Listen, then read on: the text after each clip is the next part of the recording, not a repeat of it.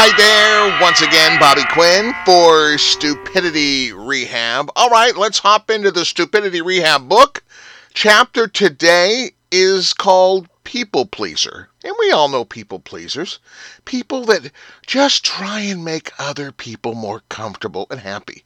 You know what? That's what I am. I know what you're saying. Ah, I've listened to enough of these stupidity rehabs. You're not like that. Yes, I am. Let me give you an example the wife and I bumped into friends the other day. Now we hadn't seen them in quite a stretch, and you know we're we're chatting, and he mentioned how he'd put on a few pounds in the past year, and I threw out how I didn't think he looked heavy. In fact, some medical experts say you're never too old to go through a growth spurt. And I said, I bet you're in the midst of a growth spurt. His wife kind of laughed, but my friend just said, Wow, I didn't think of that. Now, on the way home, my wife said I was a jerk. Boy, I hear that a lot from her. I told her to excuse me for being a people pleaser. I made him feel better. That's what Mother Teresa would have done. We all know the Sesame Street characters, don't we? Cookie Monster, Big Bird, Elmo. We love them. Someone mentioned that they thought a pit bull should be added to the cast. They owned a pit bull and their little girl couldn't understand why the show didn't have a pit bull. I know we've all thought that before, haven't we?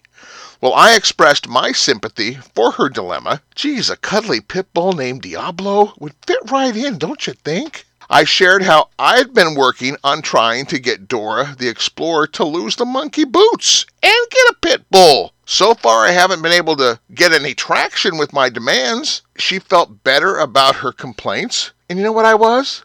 A people pleaser again. My son has been on my case to be healthier.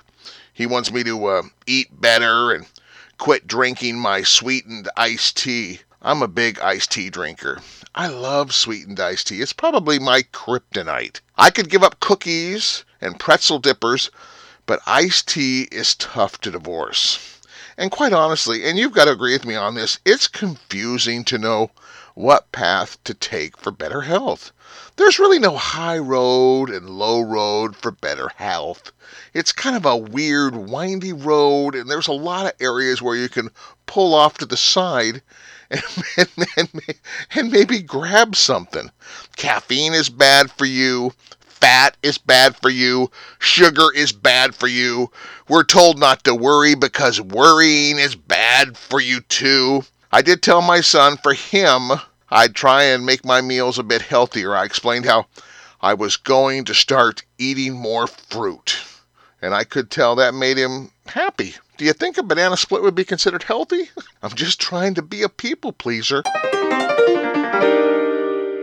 You know, in this world, there are many moments when we lack in intelligence. But during those times we lack in intelligence, you know what? We can make up for it with stupidity. And that's why we've got Stupidity Rehab. This is Bobby Quinn. Take care.